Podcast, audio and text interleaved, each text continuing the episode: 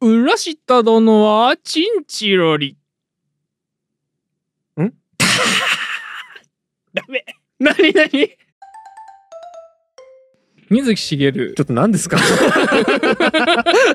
きなり何ですかってね何ですかえー水木しげる、はいえー決定版日本妖怪大全、ねはいはいはいえっ、と何ページかなここ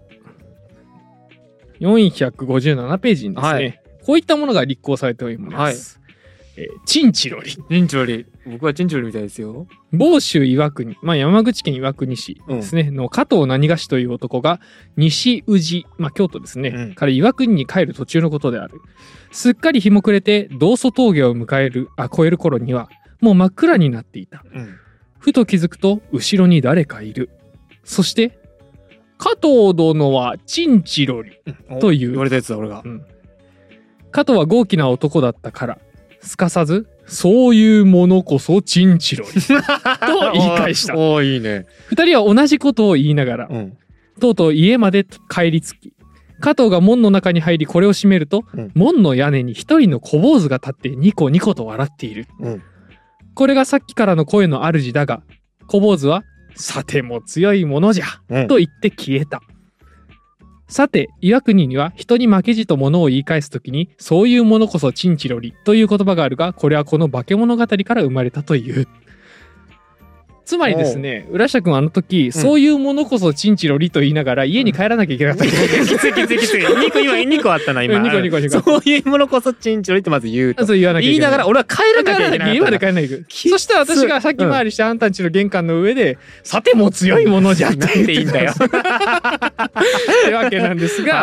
ああのの妖怪というのはですね、まあ、結構数いますが、はいでしかもここに実は収まるほどではないですが、これもねすごね、く相結構当厚熱いいんのですよ、うん何センチぐらいかなこれ123センチぐらいありますかねありますうんありますこのあれもはいここにすら収まりきれないぐらいいるんですが妖怪ねねまあせっかくなんで、はいちょっとそういうものを話の種にしつついいじゃないまあ、雑談会取っていきましょうかということで、うんうんうん今回ご用意しました、はいえーご用意したのは水木しげる、えー日本妖怪大全決定版はいこれ分厚いはい、とこっちのちょっと薄い日本妖怪大観、こちらも水木しげるの作あ品でなす、ね、るほどね大善と大観とはねい、でもともと日本妖怪大全っていうのがありましうて、んえーそれに日本妖怪大観っていうのが次続いて出たんですうよ、んうん大全大観とねでそれらを結合して売ってるのがこの3センチぐらいある日本妖怪大全決定版の方です決ね定版とはい、になりますとだからこっちに載ってるのはこっちにも載ってる、そうだねうん、こっちに載ってるので、えーあこっちに載ってるのでこっちに載ってないのがいくつかある元の大善に乗ってたやつだねでありますであります、だかでそれに加えてですねあのこれがまた浅里いつきさんらねもう妖怪界隈ではかなりの有名人なんですうんほうがほうほう日本現代怪事典というのがねありますと、うんこの黒字に赤でねもういかにもおどろどろしいみたいな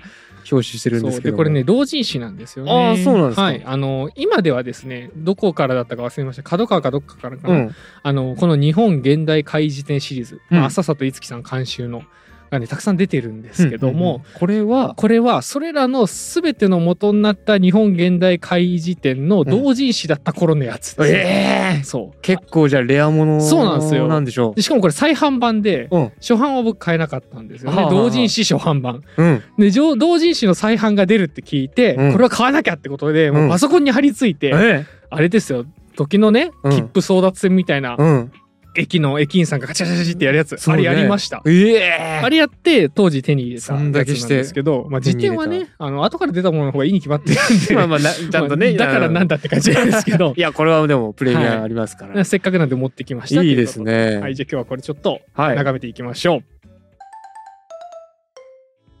水木しげるの方は要はちょっと昔から言われてきた伝承うん昔から語り継がれている内容をまあ自分で絵をつけたりあともともと鳥山石燕っていう有名な妖怪を描く人がいるんですが、うん江戸時代にいたね狩野派の絵師なんですがはいはい彼が描いた絵をそのまま使ってたりする場合もありますね。確かに絵のタッチがねなんかあいかにもっていう絵とそうそうじゃない絵もあるんですけどたまにありますようね。んで前にも話したんですが水木しげるはいろんなところからそのえ妖怪の、えー、とイメージみたいなのを持ってきてて、うん国宝から持ってきたりしますね。国宝うん、へえ例えばこの日本妖怪大観の方に、うんまあ、ちらっと見てて載ってたんだがここにね「進化」っていうのがあるじゃないですか。はいはいはいこの、えー、とかっこいい鹿がなんか蔵みたいなのつけててそうね。で背中に樹木みたいなのが生えてて生えてる生えてまあ、なるん。か宝石みたいなのが光ってますよね神の鹿と書いそうて進化です進ね。化、これは実は国宝にありまして、うんうんうん。名前忘れたんですけど以前東京国立博物館科学じゃない方の博物館で、その国宝展示をしてた時にうん見かけたことがあって、あこれ図鑑で日本妖怪体感で見たやつだっていうふうに思ったのが記憶に新しいですね。なるほど。うん、あ、もしかしてあれちょっと待ってね。全然違ったわ。なんだと思えあの、ポケモンスカーレット・バイオレットに登場すう、うる、ん、こいつと何か関係があるのかって国宝だしと思ったら。あ全然違います。ー違いますね。多分ねえー、ポケモンもあるんだそういうの。なんかその元ネタが何かしらあってさ、もちそれをモチーフに作られてるとか、えこれー、はあなんかそれ中国の鉄器をイメはいはいージはいはいしてはい。作られてえる。っと、かなえってやつ。うん、そうそうそうそうそう。んんん三本足のねそうですそうです。初期っていうかなんかやつね、そううんでこのカナエシカをそのまま中国語で読んだリンルーっていう名前のポケモンがいたりね、へえ面そ白うい、へですこれえはもう全く関係なかったですけど、直母論直ボロン。直母論漢字出てくるボロンって漢字あんのボそロンんな。直母論直ボロン。バランバランってあったっけバランってあれでしょあのお寿司の中に入ってるあれか。 全然感じて草もねみたいなやつ全然感じでもなかった。何直ボロン直母論ってね漢字ねあのイノシシの口あ、おちょこのね、くれるつゆ、白目白母の母うん。につゆロンなの。ロってうん直ボロじゃなくて直ボロンって読ませるみたいなんだけど、うんえー酒を飲むための小杯小さい杯を直まあおちょこをうんですよね。直というがこれを傘のようにかぶり爪楊枝のような尺八を吹く小無双姿をした小人の妖怪あいやちっちゃいよねってことは。うんうん直ボロンうんうん直ボロン。これが箱を押し破って現れ出てゾロゾロと歩き出すという、うへえ。ん、これどういうどういうあれのこれ何が引用何からの引用なんだこれワンピースのとんたった族みたい 本当だねな。うん。ボロンというのは禅宗の一派、不家宗の多発層のことで、凡論寺あるいは小無双とも呼ばれたう。んうん。小無双って言ったらね、我々のイメージするのは、すげで編んだ、こう、あれは、なんつうのかな。まあ、尺八吹いてるね、そううん、カゴかぶったような人あ、そうそうそうそうはいはいそはういそうそうそう。ですけど、小無双といえば着流しに天外、あ、天外って言うんだってあれ。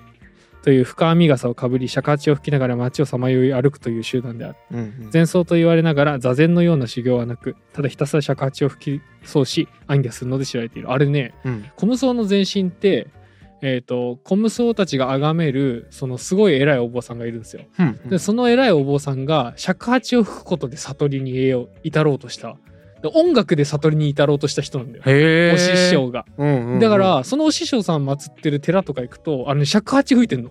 そうおな師ん匠のだ。像が。へだからえ。小無双の流れっていうのがそこで出来上がってるうんうんうんうんわかるんだけど、ね、音楽らしいすよで悟りかそう音楽で悟りで開すけよるかな。まあ俺がバッハ弾いてるような気持ちなんだろうな。きあっとそうだろうね、うん、神聖なもんですからね。あ、俺、ごめんね、これ初歩なのかもしれないけどさ、はい、雨女って妖怪でいるんだね。あー一般語彙としての雨女じゃなくて、ね、そう、私は雨女なの、僕男、うんうん雨男なのじゃなくて、はいは雨女っていう妖怪がいるんですい、うね。んなんかまあ、うん結構ねその多分この直ボロもそうなのかはよくわかんないけど水木しげるが便宜的に名前つけてる時もあるああ、なるほど、あるにはある、ただそれどういいう説明になってるうんこれはね、まあ、妖怪というよりは、まあ、雨の神様のような、もう少し神聖なものとして考えられているだろうと書うんいいうふうてあるにんで水すけ木どもは考えてるわけ、うんなるほどねあ、産めだ。産めうん。ありましたありましたね。懐かしいですね懐かしいですねう。ん、ちょうどあれか分離埋葬編やった時だよね、うん出てきたやつそうだねそうそうそう産めはね基本的に悲しいお話としてね語られるのでうんうん。ちょっと多分内容もね悲しいことが書いてあるんじゃないかなとは思いますけど、出血で下半身を真っ赤に染め橋のたもとや道の端に現れてそうそうそうあのね怖いね海外のね妖怪でもね、うん確か出産関係か分かんないけど、うん女性でその下半身がその血まみれどころがこう内臓がブローって出てて、うんもう切れててねそうそうで浮いて飛んでくるみたいなうん、妖怪がね 怖いフィリピンの方にはいた気がする怖い東南アジア系にはねうんそれも聞いたことあるなこれね入内スズメっていうね妖怪がいるんですよ、うんほうただ入内スズメって実際にいるスズメなんですようんうん実際にいるスズメにもスズメと入内スズメっていうのがいて、うんうんでこの乳っていうのが目元目のちょっと下あたりうんスズメに、のこに斑点白か黒の斑点があるかないかで、うんあのスズメか乳内スズメかが決まるんですよ。うんでここの部分を乳って言うんですよ。うんうんなるほどなるほど目確かのに目の横あたりがそうそう横あたりについてるポッチが。うん、でこれがあるのが普通のスズメでないから乳内スズメなんですけど、うん、ないっていうことはそういうことねこれ漢字をね「入る」っていう字にうん内側って書くんですよ。ほでここに立候補されている入内スズメは平安時代のある悲劇が取り上げられてるんですけうど、うんうん平安時代の中頃に藤原の実方って人がいて、まあ、この人結構有名な貴族なんですねうん一方でその実方さんは平安中期の歌人中古36歌仙の一人に数えられていた、うんまあ、歌がうまいってことなんです、そういうことねでもすごい才人だったわけなんですけど、うんうんあの藤原行政ないし雪成っていうねあうんの権勢を誇った人物がいたんですが、うんうんうん彼の歌を指して歌は面白し実方実方はおこなりと評してほうけなしたらしいんですよ。ほうほうおこってねおこだぞプンプンじゃなくじてゃなくて、えっ、と、なんか、みっともないとか、なあんあかそういうさすが覚えてます惨めみたいな。とかバカっていうぐらいのね、こっちでは訳されてますけど、うおこなりって評してけなしたことからまあこの雪成と実方の関係が悪化するんですうね。んうん。で古事談っていうのをここ引用してるみたいですけど古事談によるとこのいさかいは皇居内での口論に及び実方が怒りのあまり雪成の冠を庭に投げ捨てて退出するという事件に発展したと。うんまあ私これはなんとなく覚えがありますね読んだことあるなって感じなんですけど、うんうん。この一件をつぶさに見ていた一条帝は実方を罰として陸奥守に左遷、うんね冷静にことをそれ以上慌ててなかった雪成を九郎殿の塔に抜擢したと。おうほうまあ言ったらこの古事談っていうのはあの藤原家がそのいかに優れた人間の集まりかみたいなうんうんねところを証明するためのファンブックみたいなところがあるんで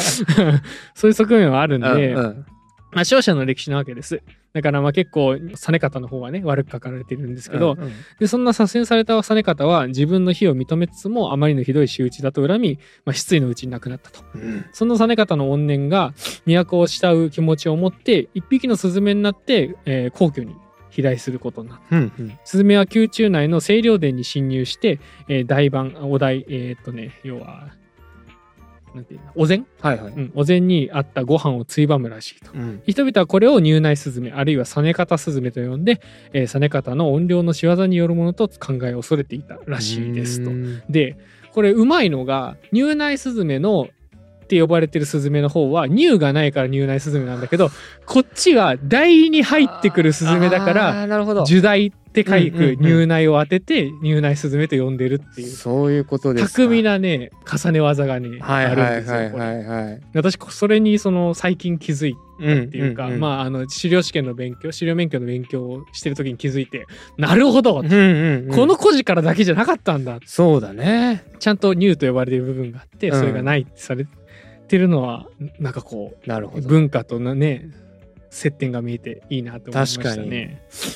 で、このついばんだご飯粒がここについたら普通のすべなのね。そうだねそうだね 可愛い感じ可愛いのね。そううんそっかじゃあそこを満たされたら成仏してあかもしれない普通のスズメになれるのね、うんなるほどねお弁当つけたらね。お弁当つけたらね可愛いですね。これ今頭の方から見てるんですけど、うんなんちゃらの性っていうのがなんかこう定期的に現れるんですね。ああはいはいはい場所の制度があります、ね、ありましたし、うんあとはね最初から追っていくところ囲碁の性とエマの性っていうのがへ出えてくるんですけど、はいはいはこれ囲碁の性っていうのは、い、うん、えっと2人組の男性が立ってるんですね、うんうんお寺の前に色の黒い人と白い人がいて。あなんかそれ読んだなそうもし、あなた碁はやられますかな、うんあはあ下手の横好きですか多少はって話していくとおなじみになっていって、うんうんで色の黒い人は私は山に住むもので地源と申す白い人は私は海辺のもので地白というものだうんとと言ったと思うとあっという間に姿が消えてしまう。はいはいはい。後で調べるとどうやら語のせいだということが分かった。はいはい。でもう一個エマのせいには、うん。えー駒形道安っていう人がエマの研究を熱心にしていたと。駒形さんね。そうで外で、えー大雨に降られちゃって家に帰ることができなかったで近くのお堂に入って雨をしのぐことにしたが、えーお堂の中には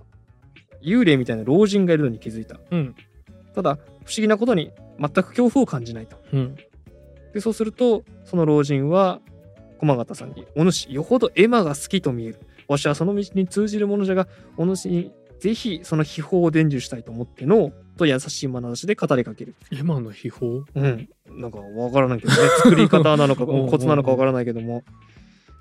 実はこの老人こそエマのせいだったんだと要はその研究熱心な人とか囲碁が好きな人とかはいはいはいはい、そういう人たちの前にはそれの性が現れるとあーいうことなんだねチェロのせいは、まだ来てない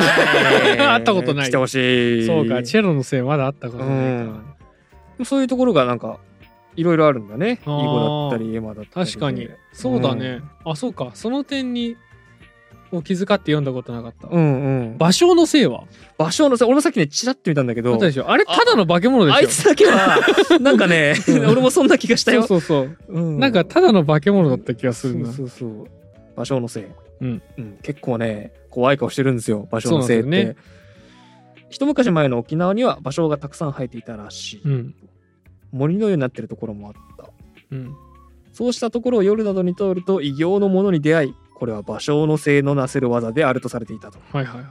沖縄では婦人が夜の芭蕉の林を通ることは固く戒められたものだというそれは美しい男子や怪物を見るからと言われその姿を見ると必ず妊娠するからだ怖っ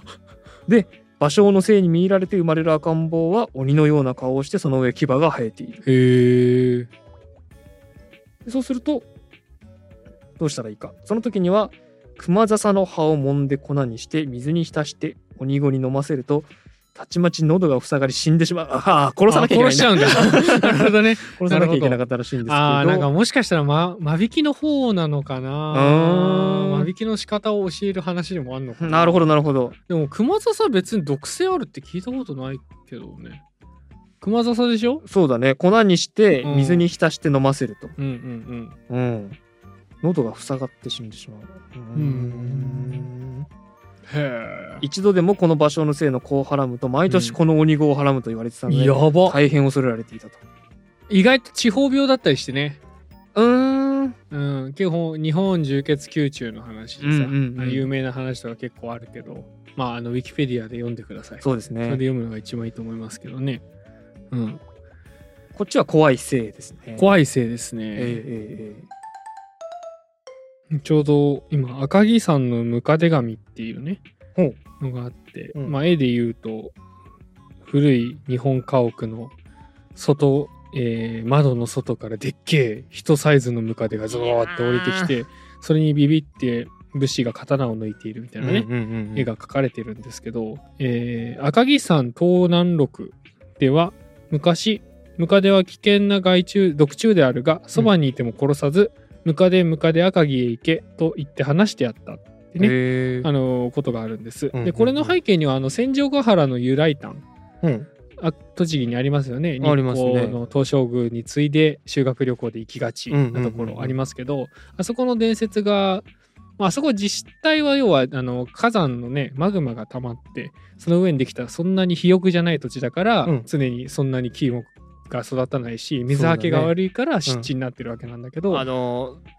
秋になると綺麗なところ、ね、そうそうそうそうそんだから昔の人からするとなんでここは木が生え揃わないんだろうって思うわけあさあはいはい不毛な土地なわけさ、うんだから当時の人たちはここは古戦場だったと、うん昔神様と神様が戦った後だと、うん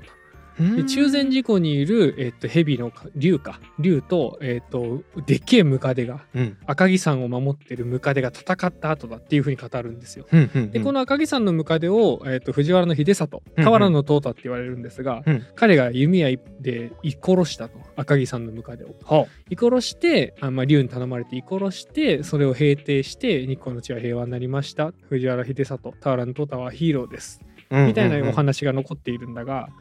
そこで要は倒される側なわけですよ。そうだね。で当時これを読んだ時にその藤原秀里の話も知ってたから小学生うんのうん時、あのいやムカデかわいそうだと思って方眼びいきしちゃったわけですうん。うんうんうん、でそれ以来私ねこの本読んで以来あのムカデ必ず捕まえて逃がすようにしてるんですよ。え外でも見つかけたらあの嫌がらないしうん見つぶせにもしないし、もう逃がしてやるようにしてるんだけど、ー、うん。なんかこういう本とか読んでその全然違う土地の習俗を自分の生活に組み入れてまあそ行のく戦場ヶ原の周りの人たちはまあそういうのがそうい伝うこわとっててっていうことだけど。伝わっててやってるだろうけど、うん俺は全然関係ねえよ、うんうんうん。でもこういう本読んであそれいいなと思ってやるようにするなるほど。あとはそのえっとこの間宮下行きましたけど、はいはい宮下のところの住職の妹さん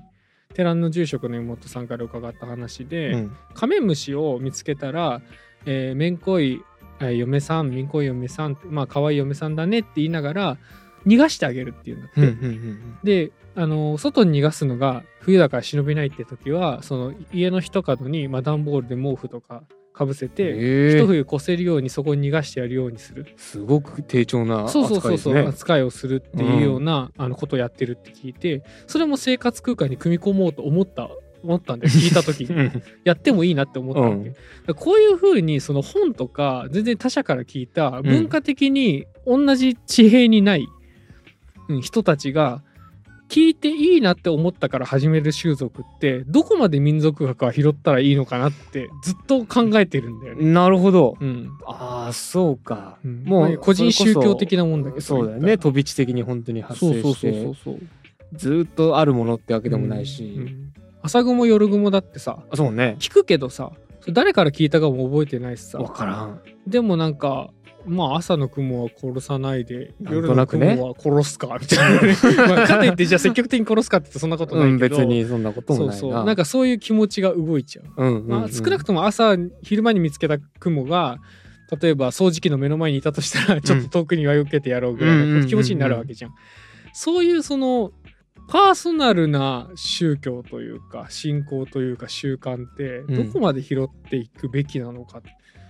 そうねっていうのは私すごい気になってて、うんかつ興味があるわけなんですよどういうものが取捨選択されてその生活に組み込まれてるか、うんうんそれはあの浦下君の言ってるさよく2時半以降は部屋出ないみたいなやつ、 2時2時半ね2時2時半ね失礼しました、うんうん2時から2時半は部屋出ないっそうそうそうそうてやつねあれも多分聞いてた人の中で、うんなるほどと思ってやってる人がいてもおかしくないわけよ ああまあねそうそう、うんうんそういう場合って民族学はどういうふうにそれを扱っていくべきなのかなどういう枠で扱うのかなっていうのがずっと気になってるんだうーよんね、でもそうかなんかその共通していいないいなっていうかそのあそうだよねって思える何かがあるってことはなんか価値がありそうだけどねそそうだよねこの部分にはうね、んでそれがそのなんかこう規定されてない心のノートに載ってない道徳と か倫理観だったりするのかなって思うわけですようんうんうんうねん日本日本人なりの現代日本人なりのだからねなんか不思議だなとはう思いんますね、どう扱うべきなのかっていう注目ポイントでもあるし、うんうんうん黒川君なりには何か、なんか思うとこはあるんですかそのうそういうのんにな対んしてはか俺は個人宗教って呼ぶけどそういうものを、んん個人が信仰していたり大切に思っている価値観があって、うんうんそういうものにそういうものはそのなんかこれがあるって自覚的なものではなくても、うんまあ、無意識化でそういうものがあって、えー日々触れる日常で触れるそういうこう全然違う土地の伝承とかに触れた時、それが自分の道徳倫理には自分の宗教うんと重なっていればそれをあの柔軟に採用して生活に採用して組み込むっていうようなのが今の日本人の伝承というかじゅものの需要の仕方だしうんうんうんそれを人に話す機会があってそれに感化されて人が行動が変われば、まあ、それは伝承されたと言っても過言ではないのかなとは思うから、うんうんだからまあ言ったらすごくパーソナルな信仰でうん宗教的なものだよなうんとは思ってるうんなるほどなるほど、うんそういうもの集めたいとも思ってる個人あー宗教ありませんかみたいなそれも面白いねね面白いと思ううんだからあれだねコメント欄に書いてもらいたい個人宗教そうそう募集個人 宗教面白い自分の中でやってるこうマイルールみたいなね、そうだねうんうんで自分の中ではそうだ、マイルールっていううと結構あそうだの、ねお気軽にねうん、送っていた。個人そうだね宗教ってちょっと言葉が。個人宗教の方がいいよ強けど。いいよなんかいい いい感じがすうるんうんうそんうそう自分の中にあってで何らかのその、えー外在的な倫理観とか道徳とか、うんえー、と物語によって裏打ちされて行っている行動うんうん。は聞きたいですねうんルーティンとは違うなるほどう。んラッシャ君はあれ以外ないですか2時2時半以外いや、俺考えてみたんだけどね。多分それくらいだと思うんだよな。その今言ってくれたようにマイルールじゃなくて、その個人宗教っぽいもの、うんそんなにないと思うんだよな気づいてないだけかもなのかもしれないかもけしどれなねいねかもしれないうん無意識なのかもしれないいやめちゃめちゃ感観察しておき ますうんうんラッシャ君あ今の宗教っぽいね いやめんどくせえ 何何裏打ちされてるの え合理的じゃないよ ねみたいなあー そうそう。でもね、そういう感じでちょっと集めてみたさあるかもしれない。ない、そうみんなそうそうその知らないうちにねあると思うし、うんそれがその要は何らかどっかの習俗からを聞いてやってみたくなったんでやりましただったらそれもそれで面白いし、うんうんうんうん。うんぜひ聞かせてください。はいお待ちしておりますへえ知らなかった。兜稲荷っていうのが日本妖怪大観の一番最後に立候補されてるんですよ。株と稲荷うん。兜っていうのは上頭にかぶる兜ですね。うんうんでお稲荷さんです。はい稲荷神を中心に大黒様と恵比寿様が左右を固めている明治11年東京株式取引所が設立されると、うん兜神社の氏子総代となり、うん以来証券業界の振興を集めてきたへらしいですね、ね。兜稲荷そうなんだ。毎年4月に例大祭が催され証券界の首脳たちが揃いの発品に身を包んで業界の安泰と繁栄を祈る一体でもありがたい神様がうん3体も揃っているのだから、うんうんご利益も、えー、30馬力というところと、うんうん。このところの株価の低迷ぶりに株頭町に集まる、えー上場企業の会社例たちも起死回生を念じているかもしれない はい不況だったんですね。なるほどなるほこれ出たど。頃ね、うん、まあね最近あのー日本の株価がなんかバブル後最高値更新みたいなニューあスそうなんだ。ありましたけど、え働いてくれたんですかね。ーまあ、ですかね、うん94年はねあの望まれるばかりだったみたいですけ どそうそうあよかったよかうった、んよかったよかっへえそうなんだいやなんかねやっぱあのお金の動きってもう神頼みみたいなところね、た。そうだね。ありますもんね、うん好きに動かせるわけじゃないからそう我々一般市民にはもうどうにもできないね裏側があるでしょうでから。ちょっとろうそく線もね触ってみたりしたことありました よ痛い目見ましたよ結構いねや放置放置です放よ。置 放置ですよもう上がったから下がるだろ次はって思ってるとずっと上がってってことはそろそろ下がるだと思ってずっと上がってであれですよ。あこれ上がりっぱなしかなと思ったら下がるんですよ ねそういうあれはも放ん置だ放置ですよ。放置放置ですねうんせっかくなんで日本現代会議典の方を開けてみますか、サイクリングばあちゃん 引きがありますねいいだ趣味なんだろ。福岡県久留米市のある公園に出現するという老婆の会この公園には池があるがその池に自転車を漕いでいる途中に落下した老婆がおりその死後彼女の霊が夜な夜なびしょ濡れで自転車を漕ぐ姿で現れるようになったというサイクリングばあちゃんなねんだよ。マジサイクリングばあちゃんのマジサイクリング。グばあちゃんいますからね、うんそういう人もねスキップ少年 いたんだろスキップしてる少年が。あるトンネルのそばに現うれんスキップしながら車を追いかけるというあなかなか怖い。短産業ですよこれいや面白いですよねスケボーババアとかね、スコップおばさん頭上でヘをするもの 1994年10月頃ある少年が学校の勉強を終えて布団に潜りうとうとしていると突然頭上でブーというすごい音がした慌てて明かりをつけ周囲を見渡すと何もないしかし鳴り響いた音は聞いた感じではヘをした音だけだったと いう、そういねう友達がいたんだよ。頭上でへをするもの 何にも怖くないですねなんかね、妖怪として立候補されてるものの中に、うんその、妖怪にその名前のがいるんだっていうね、その、聞いたことある言葉なんだけど、妖怪としているみたいなのが、はいはいはまあ、時折出てくるんですけど、い、うん、ブラブラとかね。ああブラブラってあのあれだねえーっ、となんか提灯みたいなやつでしょあ、そうそうそう、んそいつがこう、フラクフラクって書くやつであしょ そうです、フラックフラックって書くはいんはいですはけいど、ありましたねあだとかあとは置いてけぼりだとか置いてけぼりね、あの、本庄七不思議だよね。うんなのかなちょっとそんなにパッと出さ れるとそうですねと言いづらいんですけど本庄で語り継がれている七不思議の一つですね。この絵やんなかったっけ本庄七不思議。いやその言葉は聞いたねう、んうんやったよね。だからあ妖怪としてい多るんだ分ね、明かりなしそばとかもあるでしょ。明かりなし明かりなしそば。これか30ページ明かりなしそば。あはんはん。あ、これね、江戸本所七不思議の一つである。はいはい。そば屋で二八そば切りうどんと書かれていた。いつも人影がなく、アンドに火が入っていないので真っ暗。おかしいな、少し待ってみるかなどと言ってアンドに火をつけたら、もうその時にはこの妖怪にやられたことになる。というのも、このアンドに火を灯した者は、家に帰ると必ず災いが起こると言われるからだ。家に帰ったら、さっきまでピンピンしていた家人がぽっくり死んでいた。なんてことが実際にあったらしい。うん、うーん。トラップですねトラップですねう。んそのね、一切その、ひなんだろう、お化けが出てこないっていうのはね、またちょっと怖いですよ、そうだねその何か具体的なものが出てくればうねん。うんこれだからあ、いつの仕業とかゆる学徒カフェでも入れるわけですよ。おなんか今日通常営業って聞いてたのに、うんまだ10時とかなのにうん明かりついてないな。うん入ると、うん扉は開く。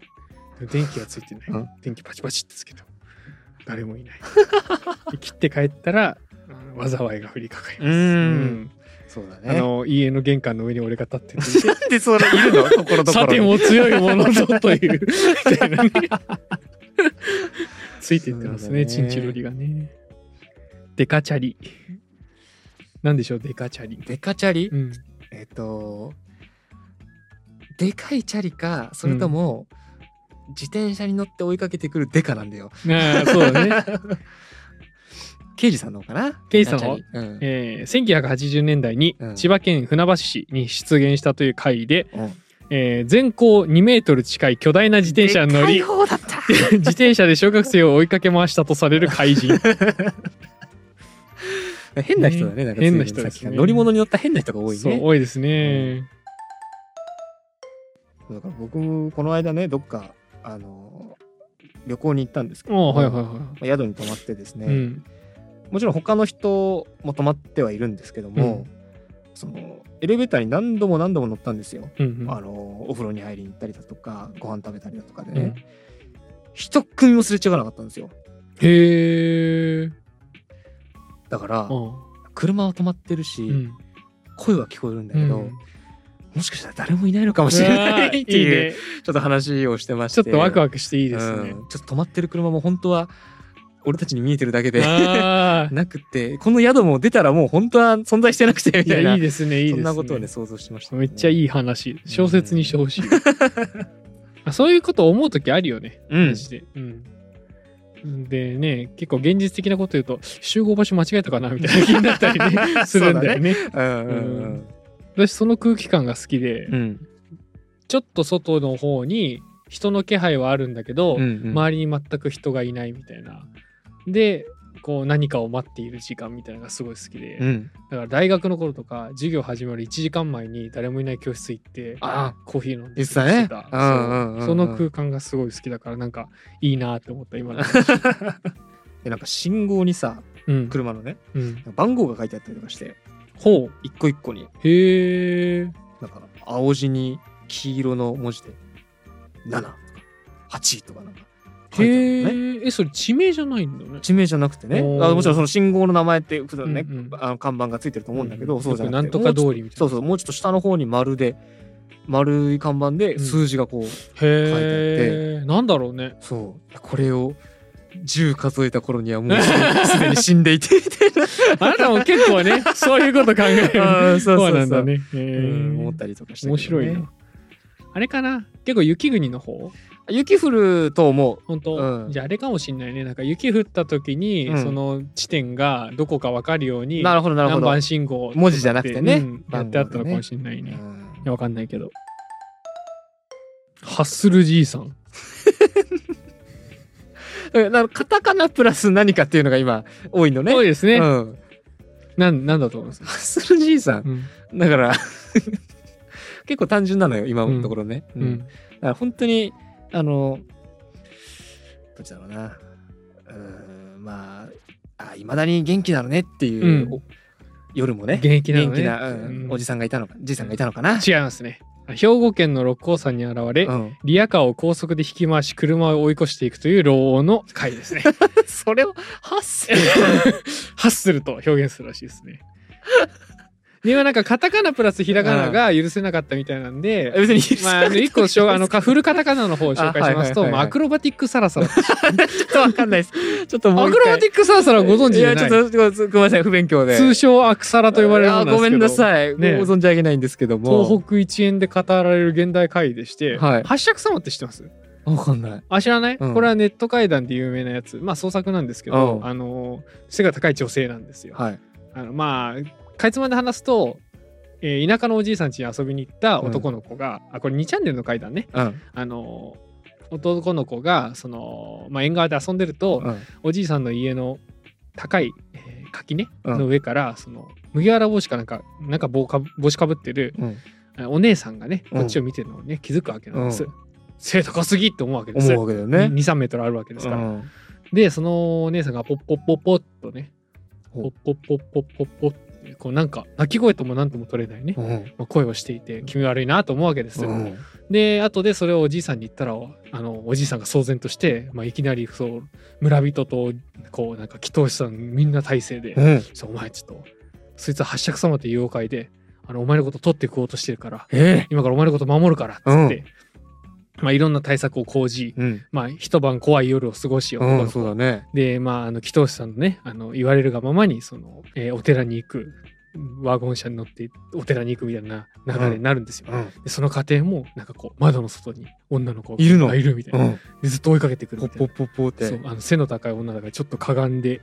みこう体クッと折り曲げながら首だけクッとさそう横にしてね、うん。その男の子を覗いてくるみたいな、怖っまあ、結構迫真なえー物語が進んでいって、うん。まあ最後はみたいな感じの、ねうん物語なんですよ八尺様っていうのは、これとよく似た回なんだけどその物語形式で語られなくてその最近こんなものを見たんだっていう風な語り口で話される、東北一円でなぜか見られるとされるアクロバティックサラサラっていう妖怪がいるんです よよく似た感じのやつ。ややっぱり、り身長が高くて、はいただ服は赤だったかな、うんで髪がすごいサラサラして長いと。そのサラサラでいいのね。うんでアクロバティックっていうのはなんかうんものすごい速度でその先回りされたりとか、あの そのおもろさちょっとあるそうぞア。クロバティックなこう動きをするから、うんアクロバティックサラサラと呼ばれるとかって言われたりするんだけどいるん ですよ類似例としてね、先割りしてくるんだ。先割りしてくさある出してとかね確か確かそういう話だったとう思う、ん。私は当時大学生1年生の頃、うん結構興味があってちょっと調べたことがあるうんアクロバティックサラサラについて、まあ、主に福島県らしいですねへまあ言うたら身長高い系お姉さんのえ。うん。階段みたいな感じななんでするほけど、どなるほど。まあ最近はね、うん R18 コンテンツでもううん、そうですね。お客様大人気であ、そうな んだ。そこでもです疲れよてんのね。そうなんですよ、うんらしいですね、うんそっちにはかなわないんです ね、うんよくその関係するものとして多分そこに載ってるんですけどね、うん笑い女だったかな高女か高女っていうのが江戸時代いましてそれとの類似性を指摘されていたりしますよ、おう高女。うん本当に高い女と書いて高女ですね。遊女屋などの2階を覗いて歩く女の妖怪である。嫉妬深くしかも男に相手にされない思考名がこの妖怪になると言われているがうん鬼の石だという説もある。うん和歌山の方には高女房という、えー鬼鬼め鬼女の話がある。鬼女かな鬼女、うんある生地や、えーまあ、木の細工の材料やですねうんの女房は山に入れば男以上によく働く女だったがこれが実は妖怪だった、うんえー生地屋の2人の子供も30人ほどいた使用人もこの女房によって食われていたお普段は普通の女なのだがひとたび起こればその正体を表し7尺約2.1メートルううんほどの、えー、鬼女となるのであるへえはあしかも夜には裸になって井戸に飛び込みずぶれになずぶ濡れになって出てくるのだがその下半身がスーッと伸びて井戸の底に達していたキジヤは命からがらこの女房から逃げ出したというへえこの高女房と高女が同じかどうかはっきりしないが下半身がニューッと伸びるということが共通しているためやはり高女の一種なのだろうはいはいはい、なるほどね。貞子みたいなことですかだか要らは井戸から井戸からこうく出るてきてああ、ねえモチーフはね、うん近いとこはあるけこんなど、感じそれ意識して作ったのかな、俺ね。確かにそっか井戸から出てくるってどうやって出てくるかって考えたこともなかったけどうん。高女みたいにちゃんとこうギューって伸びて伸びてんの下かに血がついてて足あがでも、ドラクエの井戸魔人は違ったから ね。ドラクエ出てきちゃったねドラクエの井戸魔人は違ドラクエ出てったきちじゃん。井戸からこうやって出てきて、こうやあーってそうややなってるやつだけど、うんあいつはあの追いかけてくるとき、井戸を持ち上げて走ってくるからね。 そうそうそう。どっちかっていうとそっちの方がニュアンスとしては納得いくかな。そうかそうかうん俺はそれ勇者よしひこでそうそうそう。あ再ちょ現しったと待っのがてね歌を思い出しすて。えっと、どっち体が俺さ。げえ好きなんだよてっててれっっててれれっててれれっててれれて いいんだけどシステムインドの中とかじゃなくて懐かしい見てたわあれ面白かったよね、うん面白かった佐久間なんとかさんだったかな確か芸人のねあ,、はいあそうだそうだそうそうだだよねいや当時大爆笑したの覚えてるねこの年でも笑えるからなみおちゃんん何ちゃんみおちゃんみおちゃんある学校の体育館の便所で3度回りうんみおちゃん遊ぼうと言うと「はーい」という声が聞こえるというええ貞子あ花子さん的なね花子さん的な、ううだから花子さんも結構名前のジャンルがっていうか、まあえー種類がいろいろあるはずだし、うん男の子バージョンもあるじゃん。あえサトルくんだっけなんか忘れたけどえー悟くんなのなんだっけ確かあった気花子ちゃんがとするけどね。サトルくんはあれだ、電話の方だ。何くんだっけ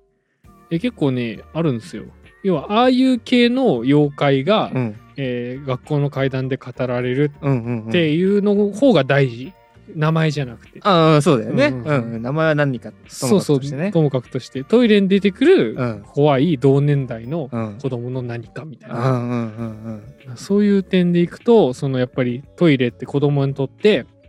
ちょっと異質な空間花尾くんっていうのはありますね。花尾くん花子くんね もう花子さんからねそうそうそうそうう、んうん異質な空間で、あのーなんかこうマインドマップっていう手法があって、うんうん地文化地理学とかで使われる、えっと、思い出せる範疇で例えば学校だったらこの学校の、えーマップを書いてください1階から4階うん4階建てだとしたら、うん書いてくださいってやると普段その子の行くところは精密に書かれるんだけどそうじゃないところは荒く書かれるよねまあまあまあなんとなくだよねそううろ覚えだからでうろ覚えで書かれる中にも特徴的な書き方をする場所があればその子にとってそこはちょっと特別な空間なんじゃないなるほどなるほどっていうのを抽出する何人もはいはいはにいやらせてっていうような手法を取った時に、まあ、あることが見えてきたみたいな確か論文があったはずだった気がするね結構その小学生って蜂の巣状に書くんだって学校を。うーんっていう傾向があるとか聞いたような聞いてないような、うんうんうんまあ、今度は取り扱うつもりなんですけど学校の階段っていう枠あいいですねそのマインドマップの話とかうもんうやるんつもりなんですけど、だから結構そのこういうたわいもない話だけど、うん意外とまあ注視されてる、ううんん、あの説話研究説話文学研究の中では注視されてるっていうのが、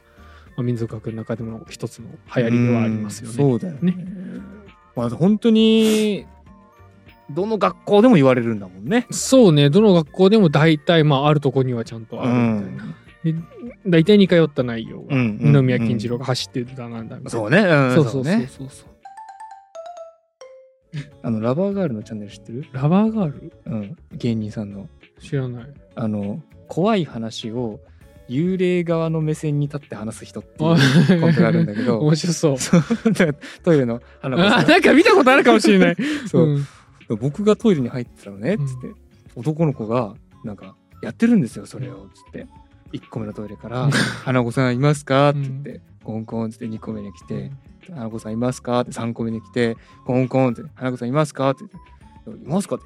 「入ってるから ねそれいるじゃないですか」って言って「そういうことしてくるんでちょっとムカついたんで」つってその子の手掴み取って、うんトイレの中に引きずり込んでやったん ですよ。いいねいいね そんなことするかみたいなところとねあでも大体まあそういう話だよなって読めてる感じをね確かに確あれかに面白いんだよね。ちょっと正当性もあるっていうね、うんまたねやる側の ね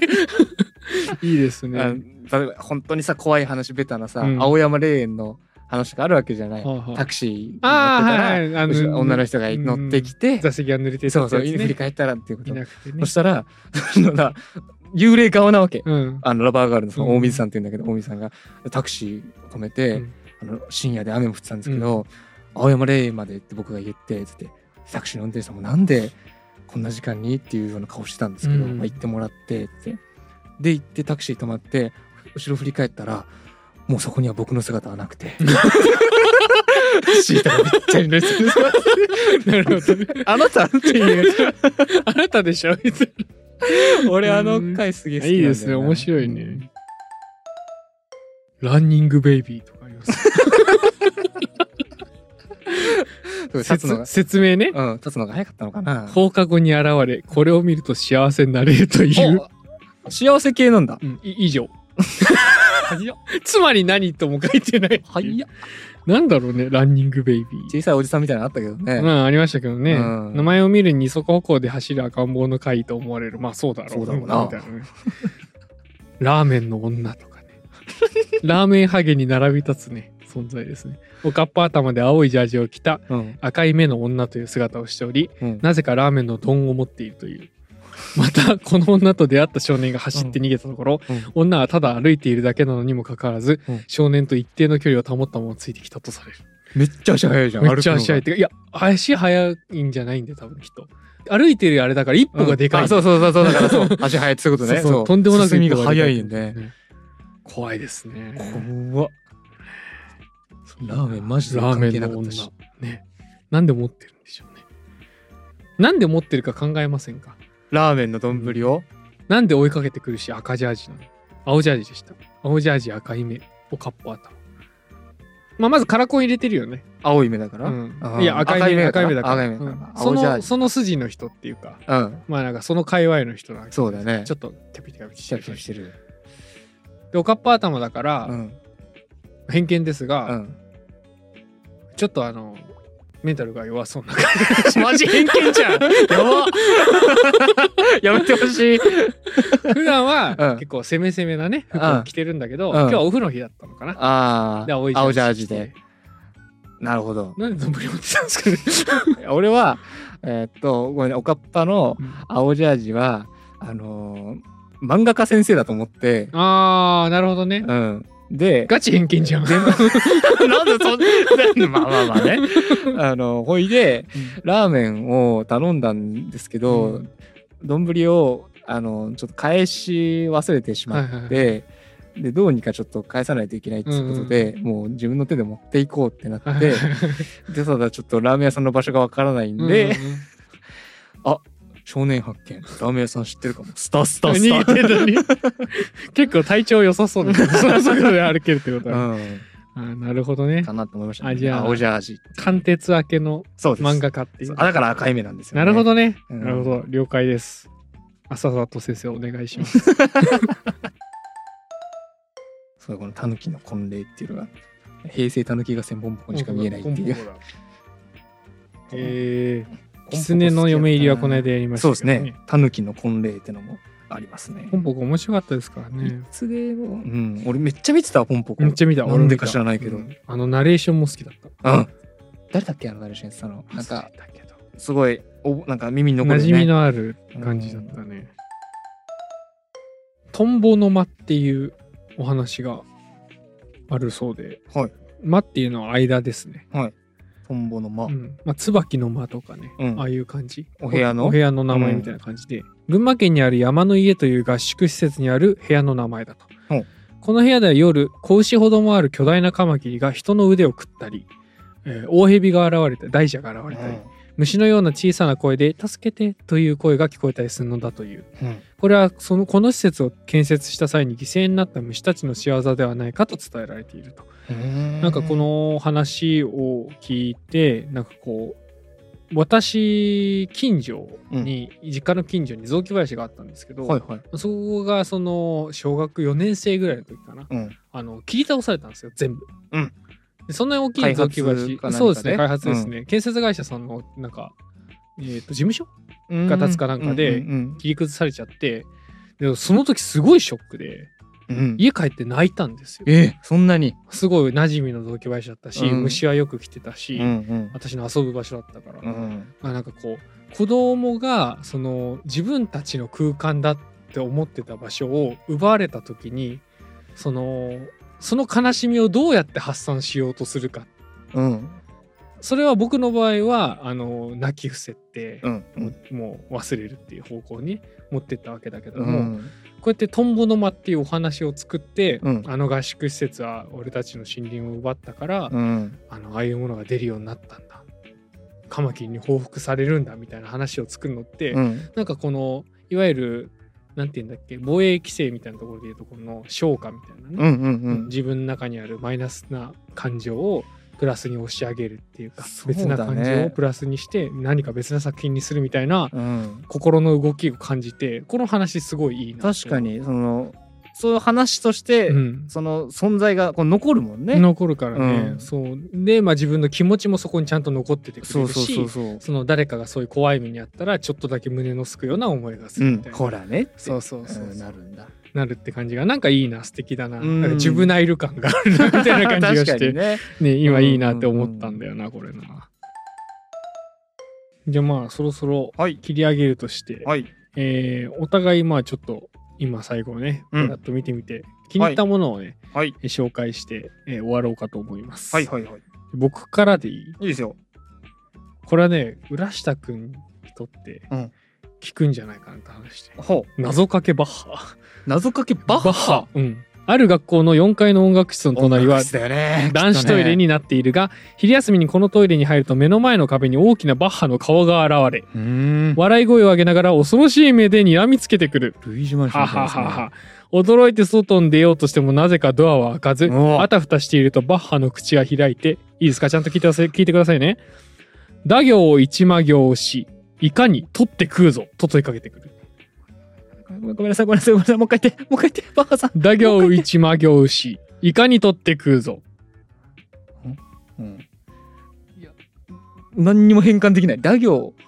あわかんないやべえ。バッ取っハてさん。食うぞ。それしらしれしれそれしらしれしれ。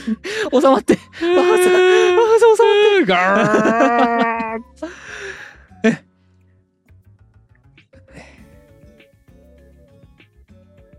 バッハさん。あもうた食べられてしまう食べられてしまう今日もカツラ素敵ですね。バクーンですね。はい。これはですね、ダメだもうダメだって答えると、うん。参ったと言えてき、言って消えてしまう。ななんだよそれ。打行1魔行4なんで、打行の1番目、魔行の4番目ということで、つなげるとダメ。だ行一し魔魔行行四しね。そうそう。四ってことか。しってことですなね。るほどなるほど。なので、俺はダメって答えれば、うん。あの、もう正解になるってことで、まあ、うーん要は、あの、ややマッチポンプ気味というか、なんか、うん、もう答えられなくて、うんもうダメだってなったら答えになるっていうそのなんだろう救われる前提の話みたいちなょっとところ怖がらせてたいみたいなね、そうちょっと怖がらせたいそれ以上やるつもりはないんだけどみたいな。このシリーズでねあ行さんとかあるんですよね、へうんあ行さんっていうのが夜そのえっ、と教室にあんまりにも残ってるとうん現れて、あのあ行さんに対してこうある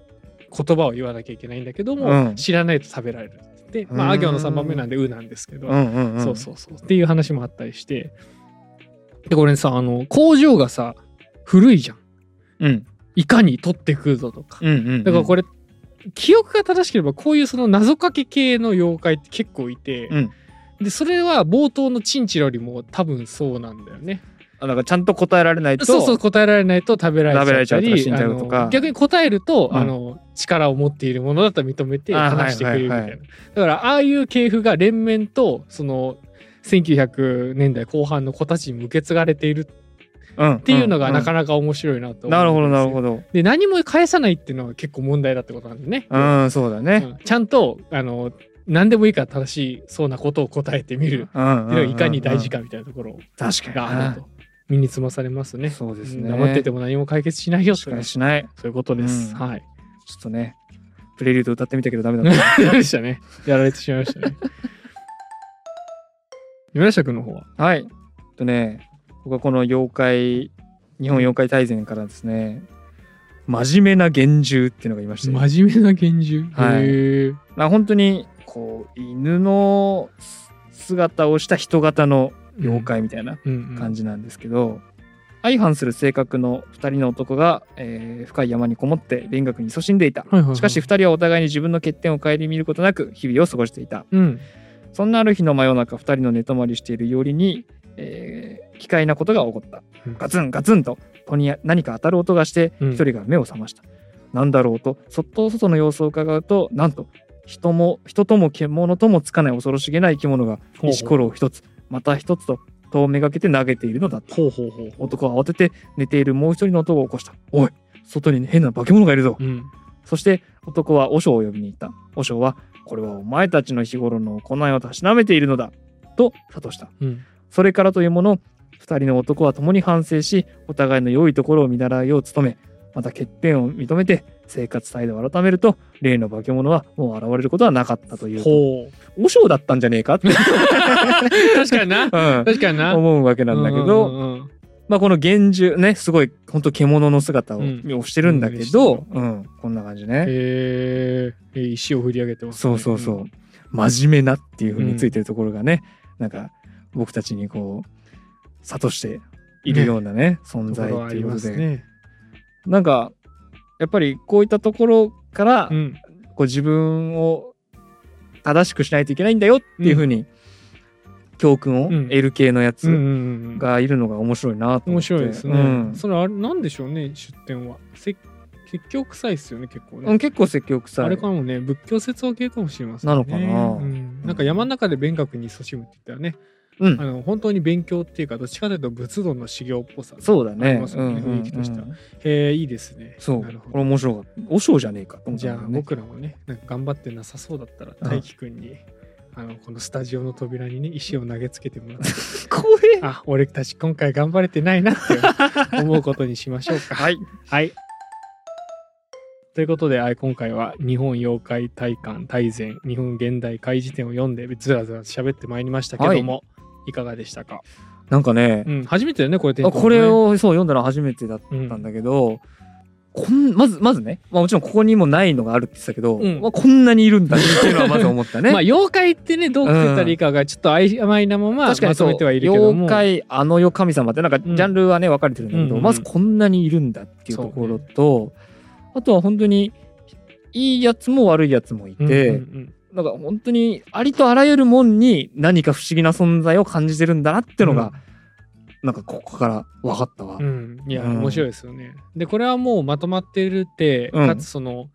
実はかなり広く浅くやってる方なんであふんふんふんこれがそのいろんな土地土地に行くと全然違う名前で語られてたり、うんただ話の類似性っていうのが結構出てきたりするんで、うんうんこれを一冊、まあ、パラパラとめくってみてどっか地方行った時にあこれあれと一緒じゃんみたいな時があったりして、それが楽しいわけそうなだんですね。よね。うんうんうんなんでだからまあ地球の歩き方とかルルブとかと一緒に一冊持って行っても楽しいかなと思います。確かにちょっと夜ワクワクするかもね。うん、今これカドッカーかなプラスアルファ